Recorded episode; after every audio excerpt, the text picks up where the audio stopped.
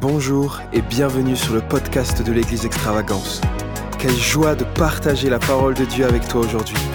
Nous espérons que celle-ci puisse t'inspirer, t'encourager et fortifier ta foi.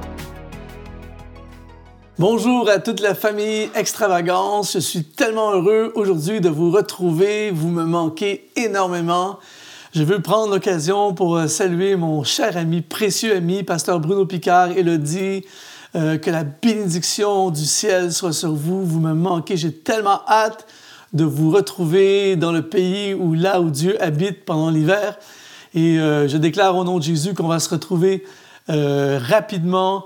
Mais aujourd'hui, je suis honoré de pouvoir participer à ce message. Je crois que ce message est important. Je crois que c'est un message dans la saison et qu'il est, qu'il est très, très important pour toi. Il est important pour moi. Il est important pour l'Église. Euh, et j'ai appelé ce message la personne que je veux devenir.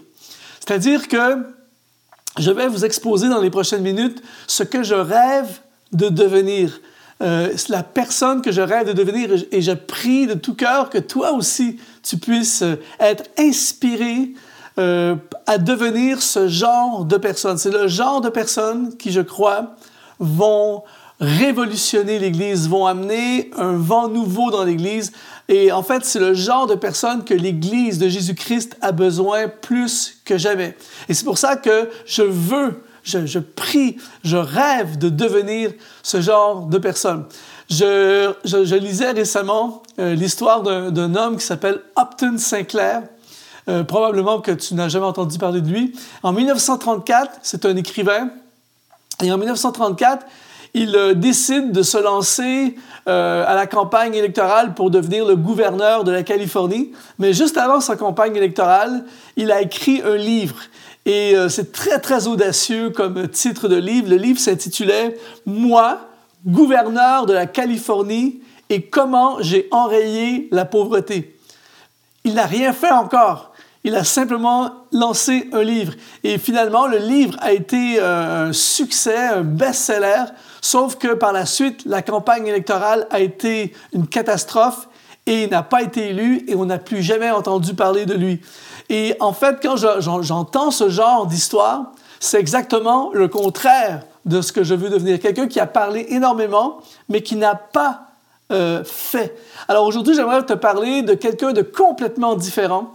Euh, une personne qui est pour moi un modèle euh, ultra inspirant. Il s'appelle Barnabas et euh, j'aimerais qu'on puisse lire ensemble dans le livre des Actes au chapitre 4 au verset 36, Joseph, surnommé par les apôtres Barnabas, ce qui signifie fils d'exhortation, lévite originaire de Chypre, vendit un champ qu'il possédait, apporta l'argent et le déposa aux pieds des apôtres. Ici, on voit l'entrée en scène d'un homme extraordinaire. Je, veux, je rêve de devenir comme cet homme. Il est arrivé en scène et la première chose qu'il va faire lorsqu'on n'a pas vraiment entendu parler de lui avant, et là, il arrive euh, dans la scène et la première chose qu'il fait, c'est qu'il contribue au lieu de prendre. La personne que je rêve de devenir, c'est d'être quelqu'un qui contribue au lieu de prendre. Les apôtres avaient monté un système, euh, il y avait, à l'époque, il y avait énormément de, pauvres, des veuves, des orphelins, tout ça. Il n'y avait pas l'aide sociale, il n'y avait pas un système euh, pour aider ces gens-là. Et les disciples avaient monté un système vraiment pour prendre soin de la veuve et de l'orphelin. Et euh, Barnabas arrive en scène et il faut comprendre que Barnabas est un prédicateur. C'est un gars qui prêche. Il a un super ministère. Euh, on va le voir par la suite. Il est, un super prédicateur. C'est un homme de Dieu. Et on le sait, euh, les prédicateurs veulent prêcher. Un prédicateur a toujours un message sur son cœur. Je veux prêcher, je dois prêcher, je porte un message, j'ai ça en moi. Et ça aurait été normal, ça aurait été classique, disons, que Barnabas arrive en scène et la première chose qu'il dise, c'est j'ai un super ministère de prédication. Alors, euh, si vous voulez, je peux prêcher, je peux être disponible pour prêcher. La première chose qu'il fait, au lieu d'introduire son ministère de prédicateur, la première chose qu'il fait, c'est qu'il contribue il vend un champ et il l'apporte aux pieds des disciples. Et en d'autres mots, Barnabas ne cherche pas ce qu'il veut. Barnabas cherche à contribuer. Quels sont les besoins? Qu'est-ce que je peux faire pour contribuer dans la cause, dans ce qui se passe en ce moment? Il est toujours en mode contribution. Il voit, il un besoin, il vend un champ et il apporte l'argent au pied des apôtres. C'est quelqu'un qui contribue. Et il faut comprendre que dans le contexte du Nouveau Testament ou même dans le contexte de la Bible, un champ, c'était plus qu'une possession. Euh, un champ, dans les proverbes d'ailleurs, on voit celui qui cultive son champ sera rassasié de pain. Alors un champ, c'était littéralement, euh, en d'autres mots, c'était comme ton business, c'était ta source de revenus. Et Barnabas va littéralement prendre sa source ou une de ses sources de revenus. En langage 2021, c'est pareil comme si tu vends ton business et tu la portes littéralement au pied des apôtres. C'est ce qu'a fait euh, Barnabas. Donc, il est vraiment quelqu'un qui contribue au lieu de prendre. Et ce ce qui est intéressant également, c'est que l'histoire, et ça c'est un truc qui me touche profondément, l'histoire ne se rappelle pas de ceux qui font des choses pour eux-mêmes. L'histoire se rappelle de ceux qui font des choses pour les autres. Et Barnabas est quelqu'un qui se démarque. Il faut savoir que Barnabas, son vrai nom, c'est Joseph. Mais il était tellement une bénédiction il était tellement quelqu'un qui encourage que les disciples ont commencé à l'appeler Barnabas, qui veut dire celui qui encourage. Mais il n'était pas quelqu'un qui encourageait seulement en disant c'était super, tu as un bon ministère, on va réussir, tout ça. Non, c'était quelqu'un qui encourageait par sa vie, par sa contribution. Et je rêve de devenir comme Barnabas. Je veux être une personne qui contribue. Et ce que Dieu cherche dans cette saison, ce sont des hommes, des femmes comme toi et moi qui sont prêts à contribuer pour leur Église, à contribuer dans leur royaume. Qu'est-ce que je peux faire au lieu de qu'est-ce que je peux soutirer, au lieu de qu'est-ce que je peux prendre pour moi dans mon Église ou dans les choses du royaume, qu'est-ce que je peux apporter? comment je peux aider mon Église? Comment je peux contribuer euh, auprès de l'équipe pastorale, auprès de mon pasteur? Comment je peux contribuer pour que mon Église avance? Laisse-moi te dire, mon ami, s'il y avait plus de gens comme ça dans les églises, il y aurait littéralement une révolution dans l'Église. Souvent, les gens euh, vont euh, regarder leur Église pour ce qu'elle peut leur apporter. Ce que Dieu cherche, ce sont des hommes et des femmes comme Barnabas qui regardent leur Église en se disant qu'est-ce que je peux apporter? Nous vivons ce que j'appelle aujourd'hui la mentalité web, c'est-à-dire la mentalité de l'Internet. La mentalité de l'Internet est une mentalité de gratuité. Tout est gratuit. La musique est gratuite, les vidéos sont gratuites. Euh, on, peut, on peut consommer sans arrêt du contenu gratuitement et ça a influencé euh, la mentalité de la société qui est maintenant une société de consommation. On consomme les choses. Mais Barnabas n'est pas arrivé dans le réveil du livre des actes comme un consommateur. Il est arrivé comme quelqu'un qui contribue, quelqu'un qui fait la différence, quelqu'un qui amène quelque chose qui change les circonstances. Et c'est ce que Dieu cherche. C'est ce que Dieu cherche dans l'extravagance. Quelqu'un qui contribue. Euh, pendant qu'on avait les... Euh, ça fait drôle, on parle de ça comme au passé. Mais dans les rassemblements euh, que j'ai faits au cours des, années, la plupart du temps, ça m'est arrivé plein de fois d'avoir à la fin des célébrations, d'avoir une file d'attente de personnes qui viennent me voir euh, pour prier pour eux, pour demander un conseil. Ça fait plaisir, ça fait partie de mon appel, ça fait partie de mon ministère. Donc, je ne suis pas surpris lorsque je vois des gens qui sont là et qui attendent. Et ça me fait plaisir, je suis honoré de servir les gens. Mais je me souviens d'une fois, il y a quelque temps de ça, où pendant au moins une heure, peut-être plus même, il y avait une file de, gens qui attendaient tout ça, et puis une personne, je prie avec quelqu'un, l'autre personne demande un conseil, je prie, tout ça. Et à la fin, j'étais complètement épuisé, et il y a un couple qui arrive devant moi.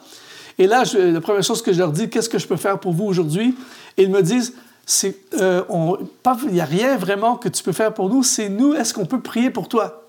Qu'est-ce qu'on peut prier? Et là, j'étais complètement euh, épaté, je, je n'étais pas habitué, je ne suis pas habitué de voir quelqu'un comme ça. Alors je dis, ben écoutez, euh, j'ai tellement de besoins, allez-y, priez. Et là, ils, ont, ils, ont, mis leurs mains sur moi, ils ont pris une prière de foi, tout ça, ultra encourageante. Et à la fin de leur prière, ils ont dit, on veut également semer notre ministère. Ils m'ont remis une enveloppe avec de l'argent. Et J'étais complètement sidéré. Ils ont attendu au-delà d'une heure pour venir prier pour moi et me faire un don. Et là, je me dis, waouh, c'est le genre de personne que je veux devenir, quelqu'un qui contribue. Souvent, nous prenons, et il y a une place pour nous, euh, pour, pour, prendre. Dieu veut nous donner et il faut prendre. Mais je veux devenir comme Barnabas, quelqu'un qui arrive avec son chant.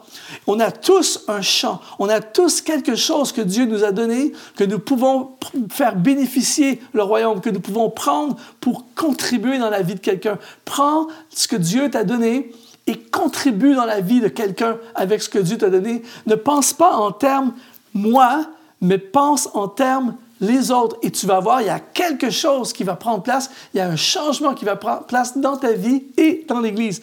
Deuxième personne, deuxième type, deuxième caractéristique de la personne que je rêve de devenir, c'est quelqu'un de disponible pour Dieu. Dans le livre des Actes, chapitre 11, au verset 22, il est écrit, Le bruit en parvint aux oreilles des membres de l'Église de Jérusalem et ils envoyèrent Barnabas jusqu'à Antioche. Et lorsqu'il fut arrivé et qu'il vit la grâce de Dieu, il s'en réjouit et les exhorta tous à rester d'un cœur ferme, attaché au Seigneur. Car il était un homme de bien, plein d'Esprit Saint et de foi, et une foule assez nombreuse se joignit au Seigneur. Ce qui est intéressant dans ce texte, c'est que il y a littéralement un réveil qui prend place à Antioche. Il y a un mouvement de Dieu, il se passe plein de choses, il y a des âmes qui se convertissent, il y a vraiment le feu. Sauf qu'il n'y a pas nécessairement l'équipe ou les personnes pour euh, s'occuper de ce qui prend place à Antioche. Il faut comprendre que Barnabas est à l'église de Jérusalem. Il est ultra béni, c'est une église bénie, c'est confortable, c'est sécuritaire, il y a tout ce qu'il faut et ils ont besoin de quelqu'un pour répondre à un besoin Antioche. Eh bien, qui va se rendre disponible pour aller intervenir là où il y a un besoin? Barnabas. Barnabas va aller, va quitter le confort de Jérusalem, de l'église de Jérusalem, et il va partir dans une zone où il y a peu qui a été fait. Il part dans une zone où il y a un gros potentiel, mais il n'y a, pas de structure en place. Il s'en va, encore une fois, en mode contribution. Mais ce qui touche mon cœur ici de Barnabas, c'est qu'il est en mode disponible. Dieu cherche des gens qui sont disponible. Tu veux voir la gloire de Dieu dans ta vie, tu veux voir des miracles dans ta vie, tu veux voir le surnaturel prendre place, tu deviens quelqu'un de disponible. Ce qui est touchant dans l'histoire, par exemple, de Saul de Tarse, qui s'en va sur la route de Damas, c'est que lorsqu'il va avoir un face-à-face avec Jésus-Christ, la première chose qu'il va dire, que veux-tu que je fasse? Ça fait des années que l'apôtre, pas l'apôtre Paul, mais Saul de Tarse à, à, cette époque, ça fait des années qu'il est en mode son agenda, ses plans, ses projets, ce qu'il a envie de faire. Et la première chose qu'il va faire lorsqu'il arrive face à face avec Christ, c'est que veux-tu que je fasse? Et j'aimerais te défier cette année à partir d'aujourd'hui, après ce message, j'aimerais te défier, toi aussi, à venir devant Dieu, même si tu as plein de projets, des projets pour ta famille, des projets pour ton entreprise, des projets pour ton ministère, des projets pour, ton, pour ta vie personnelle, des projets de vie, mais de venir devant Dieu et dire, Seigneur, que veux-tu que je fasse? C'est une prière très dangereuse parce que c'est possible que Dieu t'amène à faire des choses qui euh, ne sont pas prévus nécessairement dans ton agenda. C'est possible qu'il change un peu les plans. Dieu est spécialiste dans ces choses. Mais Dieu cherche des hommes et des femmes disponibles, des gens qui sont prêts à faire la volonté de Dieu. Barnabas n'est pas là pour lui-même. Il n'est pas là pour se servir lui-même. Il n'est pas là pour ses propres intérêts à lui-même. Il est là pour accomplir la volonté de Dieu. Il se passe quelque chose à Antioche. Il y a un mouvement de Dieu à Antioche. Ils ont besoin de mes talents, de mes dons, de ce que j'ai, de ce que je porte à Antioche.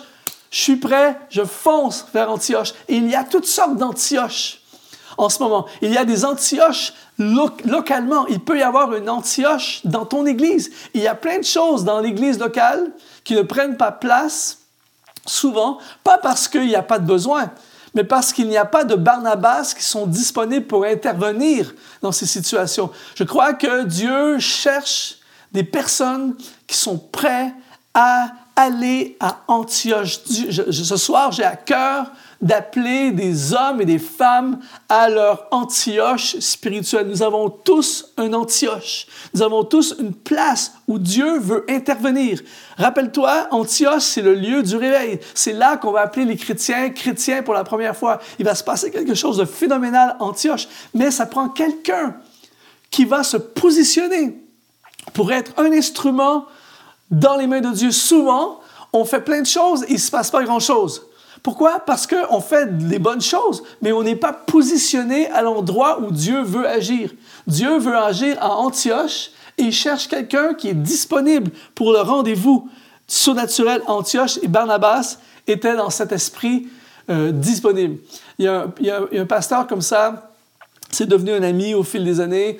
C'est quelqu'un qui qui que j'aime beaucoup et qui m'inspire beaucoup. Il s'appelle Pasteur Brandon White. C'est le pasteur de Hillsong à Paris. Et ce qui est intéressant quand tu euh, connais un peu l'histoire euh, de pasteur Brandon White, c'est qu'il était, euh, était pasteur des jeunes à, Sydney, en Australie. Et on peut imaginer la vie, c'est un peu comme à l'île de la Réunion. il fait beau, les plages, le surf. il n'y a pas de requins là-bas. il y a des requins là-bas aussi. Mais c'est la vie superbe. Il, aurait pu se construire une vie magnifique à Sydney et servir le Seigneur, et ça aurait été quelque chose de bien. Mais il y avait un besoin à Londres, à Hillsong, à Londres, il y avait besoin de quelqu'un pour s'occuper des groupes maisons. Alors ils ont demandé à Brandon, est-ce que tu serais disponible pour aller t'occuper des groupes maisons euh, à Hillsong, à Londres? Et sans hésiter, Brandon est parti et il a été à Londres. Et il ne savait pas, mais l'Église a explosé en croissance et il s'est retrouvé en plein dans le cœur de l'action là-bas. Mais Londres, avec la pluie, c'est pas la même chose que Sydney en Australie. Et alors qu'il était là-bas, son épouse est francophone. Alors, euh, son pasteur lui a dit, est-ce que tu, voudrais aller partir un groupe, euh, un groupe maison, au début, une étude biblique, à Paris? Sans hésiter, il s'est encore une fois rendu disponible. Il est parti de Londres et il est allé à, Paris. Il ne parle pas la langue, tout ça, et ils ont commencé une église. Euh, ils sont Paris. Et dans la suite des temps, ça a explosé. Ils ont implanté plein de campus, tout ça. Et quelqu'un qui arrive aujourd'hui qui dit Ah, wow, j'aimerais ça, moi aussi, avoir un ministère comme ça. Eh bien, il faut réaliser que ce qui l'a amené là, ce n'est pas le talent, ce qui l'a amené là, ce n'est pas une stratégie, ce qui l'a amené là, c'est sa disponibilité. Dieu voulait faire quelque chose auprès du peuple francophone et il a choisi quelqu'un de disponible. Celui ou celle qui va voir une dimension de Dieu supérieure à la moyenne, celui ou celle qui va entrer dans quelque chose de plus grand que lui-même, celui ou celle qui va voir à fond les promesses de Dieu se réaliser, c'est celui ou celle qui va faire comme Barnabas et qui va dire, je suis disponible. je ne sais pas pour toi, mon ami, mais moi, je rêve de devenir une personne comme Barnabas. Je rêve de voir et de vivre quelque chose d'aussi glorieux qu'il a vécu. Mais pour ça, il faut être disponible et dire, je suis prêt à aller à Antioche. Il y a un besoin à Antioche. Il y a un réveil qui va prendre place à Antioche, mais dont mon ministère, ce que je porte, est nécessité à Antioche. Donc, je suis prêt à foncer, j'y vais. Je ne sais pas ce qui va se passer, mais on fonce vers Antioche et c'est pour ça que Barnabas s'est démarqué profondément de la majorité des autres. Pourquoi? Parce qu'il est en mode contribution et il est en mode euh, disponible. Et la troisième particularité de Barnabas, c'est quelqu'un qui aide, qui aide les autres à réussir. Et là, c'est de cela j'ai gardé le meilleur pour la fin. Acte chapitre 11, verset 25. Barnabas se rendit ensuite à Tarse pour chercher Saul Verset 26. Et l'ayant trouvé, il l'amena à Antioche pendant toute une année. Ils se réunirent aux assemblées de l'Église et ils enseignèrent beaucoup de personnes. Et ce fut à Antioche que pour la première fois, les disciples furent appelés chrétiens. Wow! Là, ici, c'est quelque chose d'absolument exceptionnel. Il faut comprendre ceci. Il faut comprendre l'humanité des gens. Parfois, on étudie les personnages bibliques et on ne réalise pas que ce sont des êtres humains comme toi et moi, avec des émotions, des ambitions, des défauts, des forces, tout ça. Il se passe un mouvement de Dieu exceptionnel à Antioche. Barnabas, comme on peut le voir, c'est un gars extrêmement intelligent. Un gars intelligent veut dire stratégique. Et s'il se sert de son intelligence uniquement, et s'il a en lui des faiblesses au niveau euh, insécurité, tout ça, eh bien, il peut se dire ceci. Il y a un mouvement de Dieu ici à Antioche et je vais devenir le king d'Antioche. C'est-à-dire que je vais être le, gars, je vais prendre toute la place et c'est moi qui va régner sur Antioche, je serai le, grand pasteur d'Antioche. Mais il a compris qu'il y a un gars, et là c'est là que c'est la bombe. Il, sait, Barnabas, qu'il y a un gars qui s'appelle Saul, de Tarse, qui est extrêmement compétent pour venir l'aider à faire le réveil ici, à participer à ce réveil ici à Antioche. Sauf que Saul de Tarse est un gars un chrétien qui s'est converti, un ancien persécuteur euh, de, chrétiens, et les gens ne croient pas trop qu'il est vrai. En fait, Saul, Saul de Tarse est un chrétien controversé. Mais ce qui est intéressant, c'est que Barnabas, qui est en mode contribution, qui est en mode qu'est-ce qui est nécessaire pour que ça avance ici, il part et il va chercher quelqu'un et il l'amène avec lui dans le feu de l'action, quelqu'un qui sait, Barnabas sait que Saul de Tarse, c'est un érudit et il sait qu'il va amener quelque chose d'exceptionnel. Donc, il va le chercher et il l'amène au milieu du réveil et ce gars-là, ce fameux Saul de Tarse deviendra l'imminent Paul. Il sait que le gars va le dépasser, mais il va quand même le chercher et il l'amène à l'épicentre du réveil. Et ce qui est vraiment intéressant dans cette histoire, c'est que on voit au début que c'est Barnabas et, et, Saul et Paul. Mais on va voir le, transfert se faire. Regardez bien, Acte chapitre 13, verset 1, il y avait dans l'église d'Antioche des prophètes et des docteurs. Barnabas, Siméon appelé Niger, Lucius de Cyrène, Manahan, qui avait été élevé avec Hérode de Tritarque, et Saul. Saul, en fait, quand je lis cette histoire, ça me fait penser à plusieurs événements que j'ai faits dans le passé. J'ai fait des concerts des fois où euh, il y, a une grosse affiche avec des grosses têtes d'affiche, des noms, des célébrités, des, grands pasteurs, des grands artistes avec des gros noms qui vont venir. Et là, tu vois leurs photos en gros, tout ça. Puis à la fin, tu vois, c'est écrit en très petit euh, Dumont. Euh, c'est juste qu'il y avait un petit peu de place, alors ils ont inséré mon nom, mais il y a tous ces gros noms qui sont là. Et ici, c'est un peu la même chose. Barnabas, tous les autres noms et Saul. On ne donne pas de détails sur lui, il est un peu perdu dans la foule. Mais parce que Barnabas est toujours en mode aider quelqu'un à réussir, il est allé chercher un oublié, il est allé chercher un controversé, il est allé chercher quelqu'un qui avait un potentiel énorme, et il a investi en lui et il l'a amené au centre de l'action et ce fameux sol de Tarse va grandir, va croître et va devenir un homme de Dieu absolument exceptionnel. Qui, et on voit dans Actes chapitre 13, verset 49, la parole du Seigneur se répandait dans tout le pays, mais les Juifs excitèrent les femmes de, de distinction et les principaux de la ville. Ils provoquèrent une persécution contre qui? Contre Paul et Barnabas et les chassèrent de leur territoire. Paul, au verset 51, Paul et Barnabas secoua contre eux la poussière de leurs pieds et ils allèrent en icône. On voit que tout à coup, il y a un transfert qui se fait et on voit que tout à coup, c'est Paul qui prend l'avant-scène. Et on voit littéralement que Barnabas n'est pas affecté par cette situation. Pourquoi? Parce que Barnabas, son objectif, c'est aider les autres à réussir. Il est quelqu'un qui aide les autres à réussir. Imagine si dans ta vie, moi c'est un rêve, imagine que tu investis dans quelqu'un et cette personne devient Paul. Quel trésor exceptionnel d'investir en quelqu'un qui va devenir le plus grand ambassadeur ou l'un des plus grands ambassadeurs du Nouveau Testament, un gars qui va marquer l'histoire littéralement. Et Barnabas n'a pas eu peur d'être éclipsé dans l'histoire. Il a juste investi dans quelqu'un pour qu'il puisse réussir.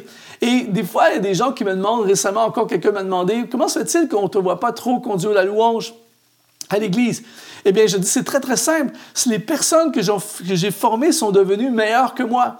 Donc, laissons-les diriger la louange. Et j'aimerais te dire aujourd'hui, il y a dans ta vie, il y a autour de toi à ton travail, dans ton ministère, à l'église, dans ta famille, dans ta communauté. Il y a plein de sols de Tarse. Il y a plein de personnes qui ont simplement besoin de toi pour les aider à réussir.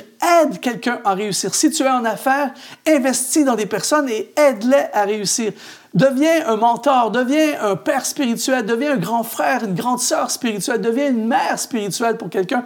Investis dans quelqu'un, consacre ta vie à aider les autres à réussir. Je rêve de devenir ce genre de personne comme Barnabas qui aide les gens à réussir. attention, Barnabas n'a pas fini ici. On voit au chapitre 15, verset 35, Paul et Barnabas demeurèrent à Antioche. Encore une fois, Paul et Barnabas, enseignant et annonçant avec plusieurs autres la bonne nouvelle de la parole du Seigneur. Et quelques jours s'écoulèrent après lesquels Paul dit à Barnabas, c'est maintenant Paul qui, a pris le leadership, retournons visiter les frères dans toutes les villes où nous avons annoncé la parole du Seigneur pour voir en quel état ils sont. Barnabas voulait aussi Jean voulait amener aussi Jean surnommé Marc, mais Paul jugea plus convenable de ne pas prendre avec eux celui qui les avait quittés dans la Pamphylie et qui ne les avait point accompagnés dans leur œuvre. Ce dissentiment fut assez vif pour être une cause qu'ils se séparèrent l'un de l'autre et Barnabas, prenant Marc avec lui, s'embarqua pour l'île de Chypre. C'est très, très puissant comme histoire ici. Regardez ce qui se passe. C'est que ça prouve que parfois les êtres humains, on oublie. C'est-à-dire que là, Paul dit à Barnabas, OK, on part revisiter les églises qu'on a plantées, tout ça. Et Barnabas, qui est quelqu'un qui croit dans les autres, quelqu'un qui veut investir dans les autres, quelqu'un qui veut aider les autres à réussir, a vu le potentiel en Jean-Marc. Le problème, c'est qu'il est arrivé quelque chose dans leur voyage, on ne sait pas trop ce qui s'est passé, mais c'est assez fort pour que Paul dise, non, non, moi je veux pas ce gars-là, on ne peut pas faire confiance à ce gars-là dans l'équipe. Et ce qui est fou dans cette histoire, c'est que Paul a déjà oublié la grâce que Barnabas a eue envers lui. Si Paul s'était souvenu, il aurait dit Il m'a donné une chance, il faudrait peut-être que moi aussi je donne une chance à Jean-Marc. Mais Paul, il dit Non, c'est bon. Écoute bien ceci. Si tu es en mode tes intérêts personnels, si tu es en mode gloire personnelle, tu veux pas te détacher de Paul parce que tu sais que partout où Paul va aller, c'est là qu'il va y avoir d'action. C'est là qu'il y aura les foules. C'est là qu'il va se passer des choses. Paul, c'est devenu une célébrité à l'époque. Alors Barnabas, s'il est en mode ambitieux, en mode ses intérêts personnels, il veut rester, être dans l'action où sera Paul. Mais à la place, il veut tellement que les autres réussissent, il veut tellement voir Jean-Marc réussir, qu'à la place, il va laisser partir Paul et toute la, entre guillemets, la gloire qui vient avec son ministère, et il va partir dans l'ombre avec Jean-Marc pour investir dans Jean-Marc. C'est quelqu'un qui veut aider les autres à réussir. Et ce qui est fou dans cette histoire, c'est que Jean-Marc va justement devenir un homme de Dieu extraordinaire. C'est lui qui va écrire l'évangile de Marc. Barnabas a vu quelque chose en cet homme et s'est sacrifié pour aider cet homme à réussir et cet homme va réussir à un tel point que Paul, dans 2 Timothée au chapitre 4, verset 11, va dire, il va changer d'idée. Luc seul est avec moi, prends Marc et amène-le avec toi, car il m'est utile pour le ministère. Wow! C'est-à-dire qu'il y a des fois, certaines personnes doivent voir le succès ou la réussite de notre vie pour commencer à croire en nous. Barnabas, lui, n'a pas besoin de voir la réussite, la célébrité ou le succès. Il voit déjà le potentiel et il veut t'aider à atteindre ton plein potentiel. Donc, il a cru en Jean-Marc alors que Paul ne croyait plus en Jean-Marc. Et lorsque, plus tard, Jean-Marc va émerger, Paul va le reprendre pour le ministère. Alors, tout ça pour te dire que Barnabas est un homme exceptionnel. Je rêve de devenir ce genre de personne. Je rêve de devenir quelqu'un qui va aider les autres à réussir. Écoute bien ceci. On a tous besoin de quelqu'un pour réussir. On a tous besoin de quelqu'un qui croit en nous. Il y a une puissance phénoménale lorsque quelqu'un croit en toi, lorsque quelqu'un investit en toi. Qu'arriverait-il si toi et moi, aujourd'hui, on commençait à devenir des Barnabas, des gens qui aident les autres à réussir? Tu peux sauver une vie, tu peux sauver un ministère, tu peux littéralement aider quelqu'un à prendre son envol. C'est énorme. Moi, je me souviens, dans mes tout débuts, j'avais prêché mes premiers messages, c'était vraiment pas terrible tout ça, j'étais vraiment un peu comme euh, découragé, je, remettais en question euh, le ministère, je remettais, en question est-ce que je suis vraiment appelé dans le ministère, est-ce que c'est ma place, tout ça. Je me souviens, un soir, un mardi soir, j'avais prêché un petit groupe, tout ça, et c'était vraiment pas terrible. Et je me souviens, ce soir-là, j'étais avec le pasteur Claude, pasteur Claude Houd, et on était assis en fin de soirée en train de discuter. Et je lui dis, j'ai partagé mon cœur. Je dis, ah, je suis pas certain si je veux aller à plein dans le ministère. Je suis pas sûr euh, si c'est ma place, tout ça. il m'a dit ceci. Il m'a dit, tu as un super appel de Dieu sur ta vie. Tu ne réalises pas à quel point tu as un appel de Dieu très, très puissant sur ta vie. Et si tu es prêt à t'engager, je vais t'aider à réussir et accomplir cet appel. Et ce soir-là, il y a quelque chose qui s'est passé dans mon cœur.